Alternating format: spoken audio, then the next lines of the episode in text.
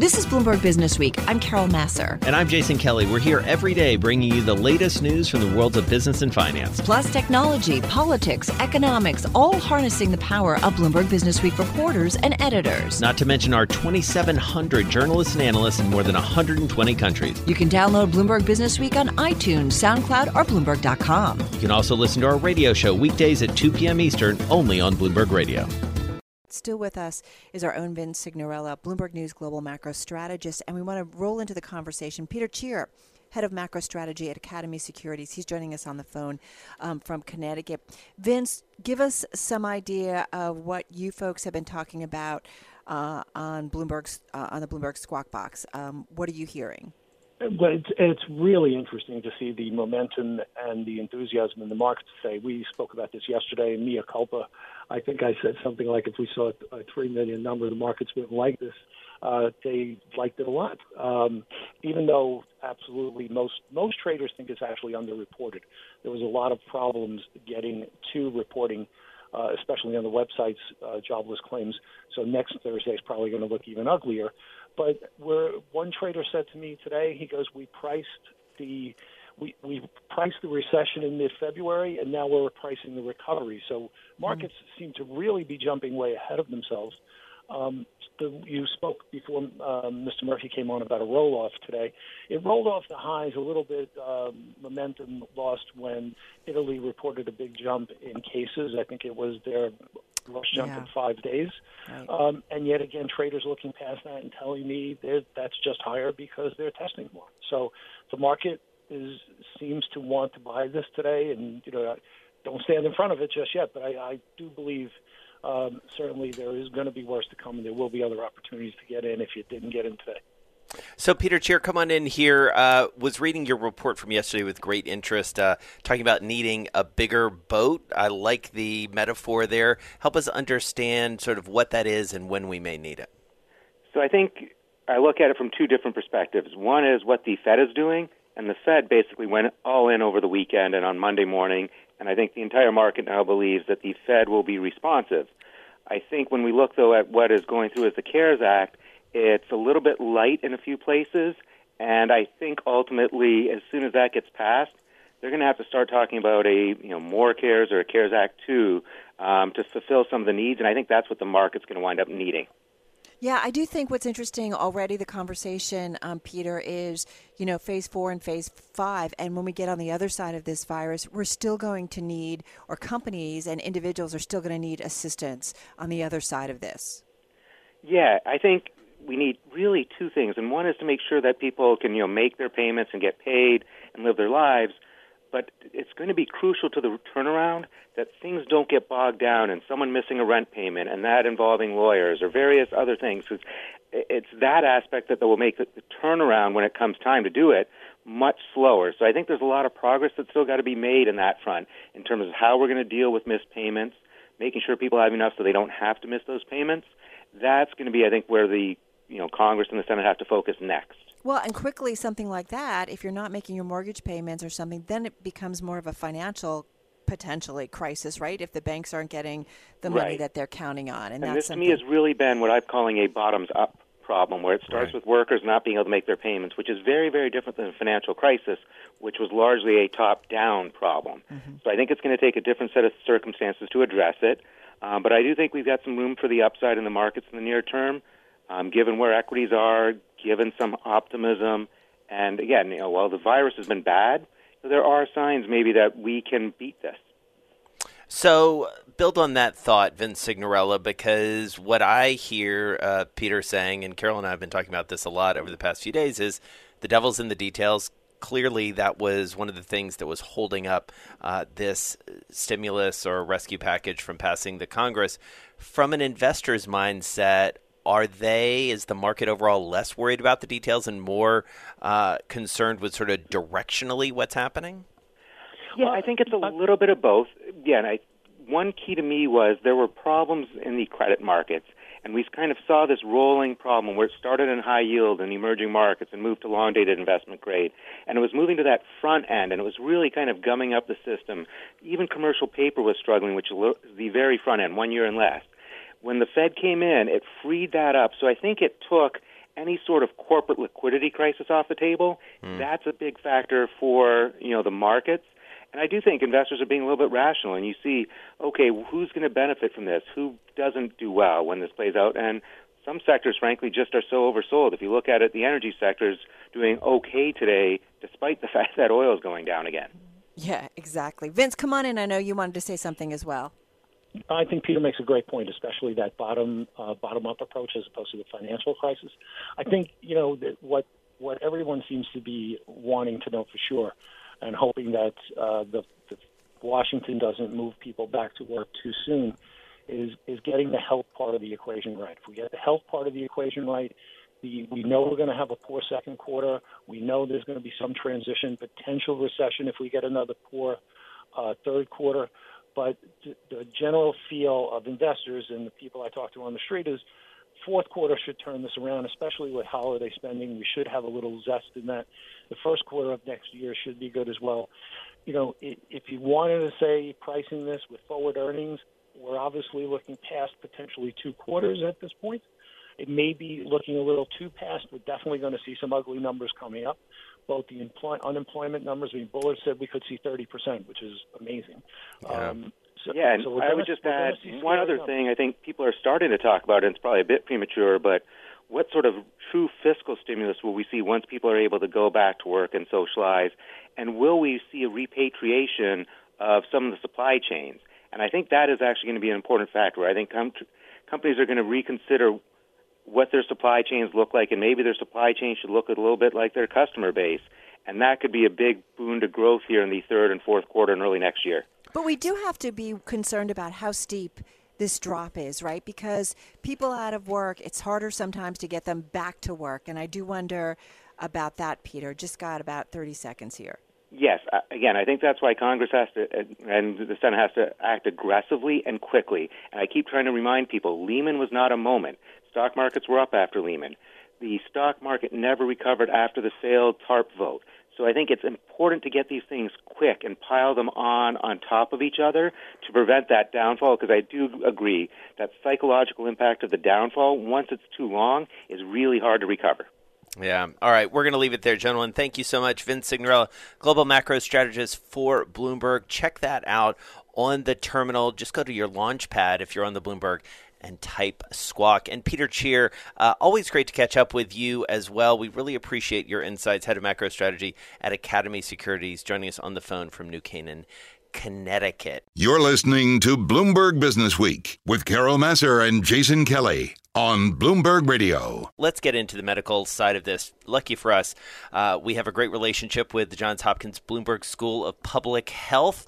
Uh, you may know why. The Bloomberg School of Public Health is supported by Mike Bloomberg, founder of Bloomberg LP and Bloomberg Philanthropies. Dr. Arturo Casadevall is the chair of the Department of the Molecular Microbiology and Immunology.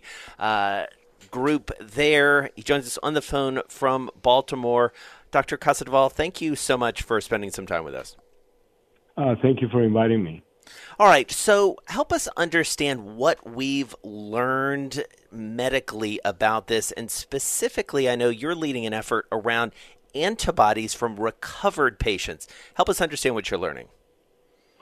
So, um, we are try- trying to get in place an old therapy, something that's been around for over 100 years, which is that you can take the antibodies from people who recover and use them to treat or prevent disease in, in people who are susceptible. And these antibodies are transferred by plasma. So what you do is you get people who recover to donate plasma.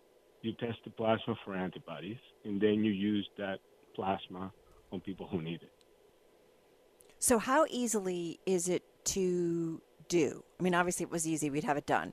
But talk to us about how easy in this current situation, where we we've got a health system that's being stressed, um, just trying to take care of the increasing number of patients, especially in some of those hard-hit cities, be it New York, be it on the West Coast, and elsewhere around the world. So, um, so from a point of view of of logistics, uh, this is something that the medical system knows how to do.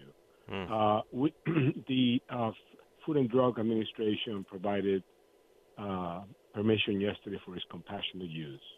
Uh, it is um, going to put a tax on uh, resources, but on the other hand, if you were to use it and, for example, prevent people from going into the intensive care unit because they responded to the antibody therapy, in the it, it could help uh, alleviate some of the problems that are going on in the current system. And so, help us understand the timeline both of how it works um, and how soon we may see it. So, if, if a patient is able to get this therapy, how soon do you see them respond if they respond positively? Uh, well, that will depend.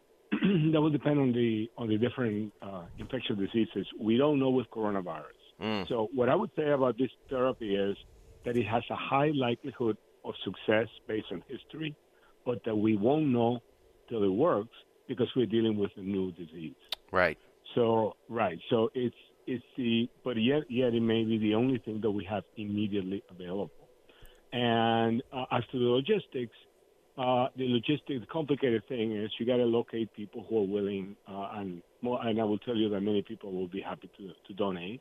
You need to bring them to a place in which they can donate the plasma. It needs to be tested for antibodies, and then that unit of plasma can be used on patients in the hospital. So, randomized control trials are the next step. Um, so, how do we get that going? Is it already going? Well, no, compassionate use is getting going in New York City. And uh, I understand that there are, are recruitment efforts in some of the medical centers. And I assume that compassionate use will begin in a few days the randomized controlled trials are critical to know the efficacy of this. Mm. Uh, you really want to know whether this works. You want to know how to use it. You want to know when to use it. And uh, we have applied to the FDA uh, for permission to do uh, clinical trials, and we're working with the FDA. And once we get permission from them, I think the next step is to actually set it up but given the large numbers of patients in the hospitals and given the emergency that we're in, it's possible that we could get information on efficacy in a very short time. What do I mean by a short time? A few weeks, rather wow. than rather than your typical clinical trial that goes on for months or years. And so, one sort of very specific question: uh, If someone donates uh, plasma, Dr. Casadevall, how many patients can be uh, essentially treated uh, with that one patient's plasma or antibodies? So an ex- it's an excellent question, and it depends how you use it. I think at a minimum, it's going to be one to one. That is, okay. one person donates and gives it. But we have estimates that depending on the antibody available, you may be able to use, uh, treat two patients from one. However, if you were to break it down into uh, and use it for, for, prophylaxis, that is, if you were to use it for preventing uh, in, uh, disease, you may need much smaller amounts. Right. Um, and and uh, this is something that will, ha- will have to be worked out. But the, the important thing about antibody is that antibody always works best when given early. Right. So so one of the we don't really know how well it's going to work on a compassionate uh, use because inevitably those are very sick patients. But I think that the regulatory agencies have decided that you know this may have a chance of working and and it's relatively safe. Therefore, compassionate use is appropriate.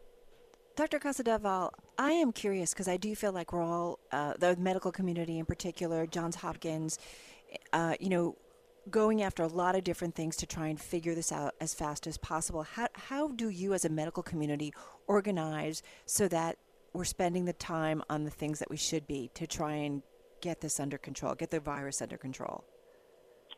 Well, people are working very hard, and I think that we're trying to communicate and we're trying to figure out what other people are doing. And clearly, in hospitals, there is coordination. Uh, the hospital administration and hospital institutional review boards know know what's happening. So I think that even though things have been done in the middle of a pandemic, I think things are a lot more organized than one might think. Uh, and I would point out to you that we have gone from talking about this to getting FDA approval for compassionate use in a matter of weeks. I mean, I think that that gives you yeah. a sense of how rapid this organization is able to uh, to to deliver in in some ways some something right. that in ordinary times would have been very difficult to do. Well, we wish you only the best of luck, and this is incredibly important work. We're very grateful that you took some time to tell us about it. Dr. Arturo Casadevall is the chair of the Department of the Molecular Microbiology and Immunology at Johns Hopkins Bloomberg School of Public Health. Of course, that is supported by Mike Bloomberg, founder of Bloomberg LP and Bloomberg Philanthropies. Wow, I hope this works. Yeah, right? It just sounds so logical. All right, so good stuff to know. You are listening to Bloomberg Business Week. Jason Kelly and Carol Massar here with you on a busy Thursday afternoon, just sort of catching my breath here, uh, Carol, because yeah, a lot going on. It's been fast moving to say the least, and we know it's been fast moving for the magazine. Uh, some really interesting coverage around Boeing, and we want to get into that with Joel Weber, the editor of Bloomberg Business Week. He's on the phone from Brooklyn, and Jim Ellis, assistant man, assistant managing editor, excuse me, for Bloomberg Business Week. He's on the phone from the great state of New Jersey. Joel, I want to start with you. Set this up for us because this is a classic Business Week story in a lot of ways. Yeah, well, I mean, obviously, there's been a ton of um, of, of just interest in sort of what, what's happening on the bailout front. And a company like Boeing is an especially interesting one because um, you know they're one of two uh, companies in the world that basically makes all the planes that we used to fly on. And you know, as everyone knows, like that was a company that also became embroiled in uh, you know a, a major uh, catastrophe and was under the gun for for a lot of that. And then lo and behold, you know, here comes the coronavirus and is totally throwing a wrench in all of it. So of course they've um, they've raised their hand as part of this bailout process. Uh, you know, at 60 billion was the number that kind of came out, but they're not alone in terms of just being one of many actors that are suddenly um, you know raising their hands and act, a- asking for government aid. And that was sort of where Jim Ellis came in on this, and we did a sort of a big takeout in the business section, looking at all the ways that um, the bailout moment is is here and also that there's some resistance to giving bailouts to companies like uh, Boeing. Jim, um, what did we what did we learn? Well, I think one of the things that was so interesting about taking a look at Boeing is that um, uh, you know there, there's not a lot of question that um, you know this is a business that has been slammed by the virus. I mean, obviously, um, you know this is a business that supplies airlines. Airlines, you know, depend on people to fly. People are not flying you know, and so basically they can't buy planes, and so a company that sells planes is in a in a bad way. Now the issue though is, um, you know, if there's this honeypot that Washington has to give out, should they be giving it to you know certain types of companies? And should they be giving it to companies with all sorts of strings? And should they be giving it to companies that a lot of people consider to be I don't want to use the word bad actors, but at least people who have not, you know, often behaved in ways that a lot of uh, people in Washington have agreed with. And so Boeing became this very interesting thing to look at for a number of reasons. First, you know, they have, um, you know, in the past decade, they've done 40, about 40, 44 billion dollars in stock buybacks. Now, a lot of people say that that, you know, has basically given money back to investors. Didn't really sort of build the business per se on that. Now they've come up and said, "Oh God, you know this is happening now. We think that the auto that, the aerospace business ought to have sixty billion dollars in um, in help." Now that's uh, and so a lot of people are saying, why, if you've done in the past year, in the past years, given back a lot of money that you should have maybe saved, and right. now you're coming to beg from us, especially right. after the behavior that sort of came out in the 737 Max uh, investigations that um, a lot of people thought that they were a little. Um, you know that they were not as uh, uh, following the program as closely as possible, and that pro, you know, that program, you know, sort of went bad and led to over 300 deaths. Well, what's interesting, Jim, is that I totally get this debate, um, but it's it's not just about Boeing. Boeing has a massive supply chain, and I do wonder when they're talking about we need a 60 billion dollar bailout, how much goes for them, how much goes for others. Well, um, that is um, uh, a, a, question that still hasn't been answered. Um, the way this worked is that um, uh, Boeing has, uh, you know, said that that's, that's what they think should go for the aerospace business. Now, let's face it, most of the aerospace business in the U.S. is based around, you know, Boeing and to some extent some other defense contractors. But um, a lot of it would go to the um, uh, people in the supply chain. But what's happening is that Boeing would probably be the people who sort of decide who gets the money. Now they have, um, as they like to say, they've got 17,000 suppliers, and that the aerospace business supports about 2.5 million jobs in the U.S. That's a lot of jobs. Particularly, it's a lot of manufacturing jobs. So um, people want to, um, you know, be right by them, but at the same time, people are saying, shouldn't there be more transparency about where that goes? I mean, currently, in the uh, what little we know about the real details of the, of the package so far, it looks like um, two ways that somebody like Boeing could be supported.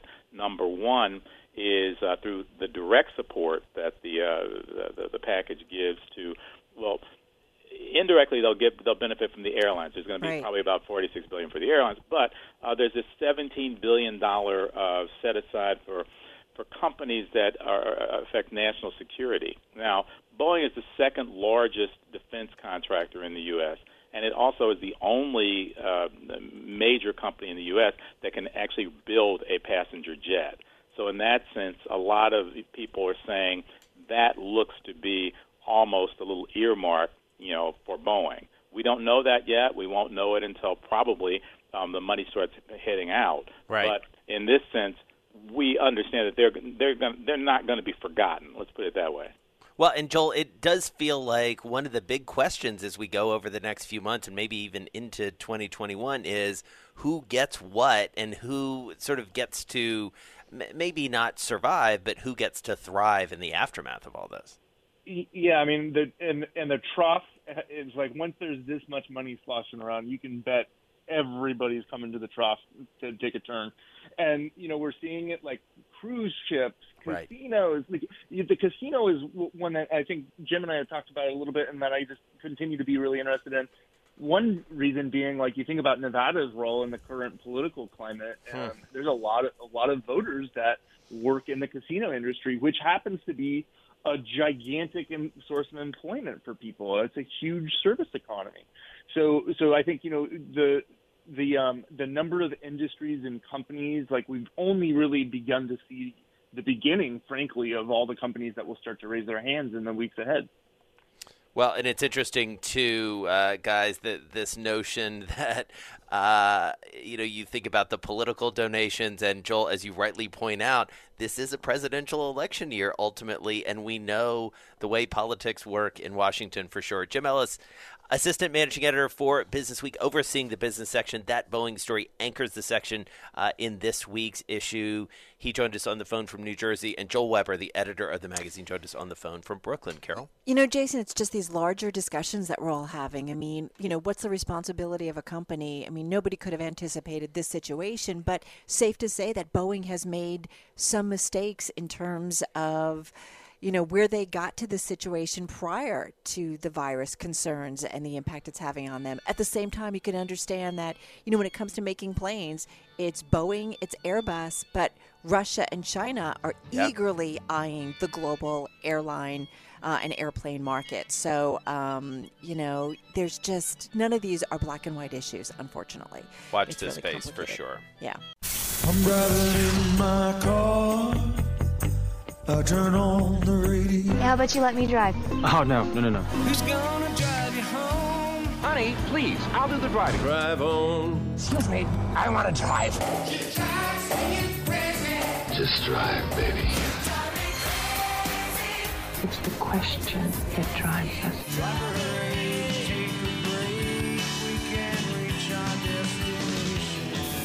Is the drive to the close That funky music will drive us till the dawn. on Bloomberg Radio. It is time for the drive to the close. Back with us is Ryan Detrick. He's senior market strategist at LPL Financial, $764 billion in assets under management. Uh, Ryan joining us on the phone from Charlotte, North Carolina. So, Ryan, uh, Jason and I, we're just in the New York metro area. Tell me a little bit about Charlotte, North Carolina, how you're doing personally, your family, and just kind of what's the what's the surroundings like? Carol and Jason. Thanks for having me back. Yeah, I mean, things are probably similar, right? It is a ghost town when you drive around. I mean, all of our neighbors just hunkering down. I go to the office sometimes, but for the most part, we are all just being very careful and staying to ourselves. And honestly, thanks for having me on this week and not last week because there's a little bit of green to talk about. Some good news finally, right? Yeah, absolutely. It's interesting to just staying with that for a second, Ryan. I I am heartened, uh, candidly, to hear you say uh, that Charlotte. Not that I want anybody to be locked down, but you know the sense that we are getting as we talk to people is that in different parts of the country, there's definitely a different vibe. I have a lot of family down in Atlanta, and they're you know presenting sort of a mixed picture uh, from what we're seeing here in the New York metro area, where people are completely locked down. And I do wonder for Charlotte, given its hardcore, you know, sort of uh, attachment to the financial industry and knowing how much is going on uh, here in New York, if maybe some of that is dictated there. No, it, it is. I mean, you're right. I mean, like with LPL, we're a financial institution. We have to be open, right? I mean, people need access to their money, so it's a little different in our world. But again, most other people are pretty much locked down, and you know, my kids, they're outside just playing basketball a lot during the day. So honestly, I don't think they're really too affected by this. No school and basketball, they're, they're doing okay. Right. So, talk to us about some of your clients, and I'm assuming folks have been calling because, yep, it may be up today, but still we're down Right. a lot for the year. So, Ryan, what is it that uh, some of your clients are calling you about? What do they want to know? Yeah, exactly, Carol. So I mean, I've done conference calls every single day with our advisors, right? We got 17,000 advisors, and obviously they're all extremely concerned. But it's really awesome what not just our advisors, all advisors are doing for their clients during this incredible time of volatility. And the thing that we're saying is, hey, you know, as of we're speaking, guys, the S&P is up 15% the last three days. That's the greatest three-day rally since April 1933. The flip side, of course, is we have one of the most vicious sell-offs we've ever seen heading into this. And our friends at Strategas Research did a note. They found 25 bear market rallies going back to the 60s. The average bounce, 15%. So, you know, we don't think by any means are we out of the woods. We do think there's some positives. We can get into that. But, you know, this is kind of where bounces tend to happen. And, you know, we might, before we know it, kind of be working our way back down as bottoms are a process, as everyone's been saying for a while now. And so, you know, Ryan, you have such a great historical perspective on the market as you just demonstrated. You know, as you look back and you try and understand this in the context of previous bear markets, previous downturns, previous real dislocations, uh, how do you how do you get your arms around it? Yeah, it's tough to get our arms around it, right? Because this was the fastest bear market ever in only 16 days, and the fastest 30% uh, correction from all-time high to all-time low. So we've really never seen one quite like this. But let's compare it to 2008 for a second. You know, that was a financial crisis. The first people to lose their jobs then were who? Rich bankers on Wall Street, to be honest. Who's losing their jobs now? You know, it's it's the waitresses and, and a lot of people like that. So this is a this is a business crisis that we have going on now. And and another thing about 2008, we really didn't know what the problem was until well after the fact. All we knew was stocks were going down. We know what the problem is now, right? It's the coronavirus and the uncertainty that it causes. But look what happened today with the tragic, you know, over three million jobs in initial claims. Well, now there's more certainty. We know we're in a recession. We know it's going to be rough. Market hates uncertainty. But now we can remove some of that uncertainty in the fact, okay, that's why stocks are up so much. The uncertainty to a degree was removed with the positives of the fiscal stimulus plan that's obviously inching closer to um, you know, being enacted here. So, okay. So, again, in terms of strategy, how do you approach it at this point? Because, as you say, you know, finding a bottom is a process, so we may not be there yet. Uh, exactly, Carol. And like I said, I mean, we're, we're not so sure. Think about 2008, you know, with major lows in October, and then you made new lows five months later in March. A crash of 87 eventually didn't bottom officially until December. So the way December of 87, the way we're looking at this is we're using a um like a playbook, so to speak, a road to recovery playbook. And there's five things we're looking at. And I won't get into all the details, but we're starting to check a lot of those off. So what we're looking at doing is simply rebalancing a lot of our portfolios. Right, stocks have pulled back a lot. Bonds have been volatile also. So we're just thinking simply rebalancing is a great opportunity for your average longer term investor. But also for longer term investors, I mean, stocks did just pull back 34% on the S&P. The average pullback in a recession is 37%. And, you know, so in that realm. I know we bounced a lot the last few days, but we really think now could be a time potentially to add. Could we have another 50% correction like we saw those previous two bear markets? Anything's possible. We really don't think that's the case. So with this very quick record monetary policy coupled with fiscal, so we're dipping our toe in, rebalancing some portfolios, and in a couple more months we'll dip our toe in again. A dollar cost average. This is um probably when we all look back in 10 years, we're going to remember where we were when we stayed home for a month, but hopefully um, investors didn't panic and they used it as an opportunity, really. And so, Ryan, what do you look at in terms of sources of information from a medical perspective? You know, so in, in terms of like understanding the data to give you some sense of when this peaks or the mm-hmm. outbreak and, and the, the spread. I mean, eh, eh, how hard is that to do at this point?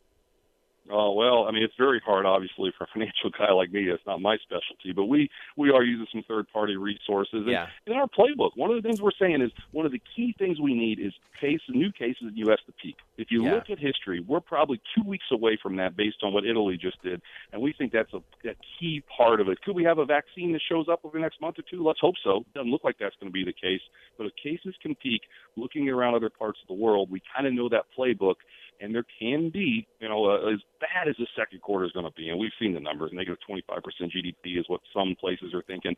We could also see a really significant bounce back uh, the third and fourth quarter, and that's kind of our base case here. Wow. All right. Well, good stuff. Uh, always good to catch up with you. Glad everybody's safe and healthy down in Charlotte. Ryan Detrick, Senior Market Strategist for LPL Financial, joining us on the phone from that fine city in North Carolina. Well, and I love what his research said. You know, in terms of this bear market, putting it in perspective, now worse than 1987. But remember, if you're in a recession, it can take longer to recover. To recover, and that's what these bailout programs, the Fed stimulus, this is what it's all about. Yeah. Um, our ability, help, hoping to kind of grease our ability uh, to recover once we get through the health care crisis.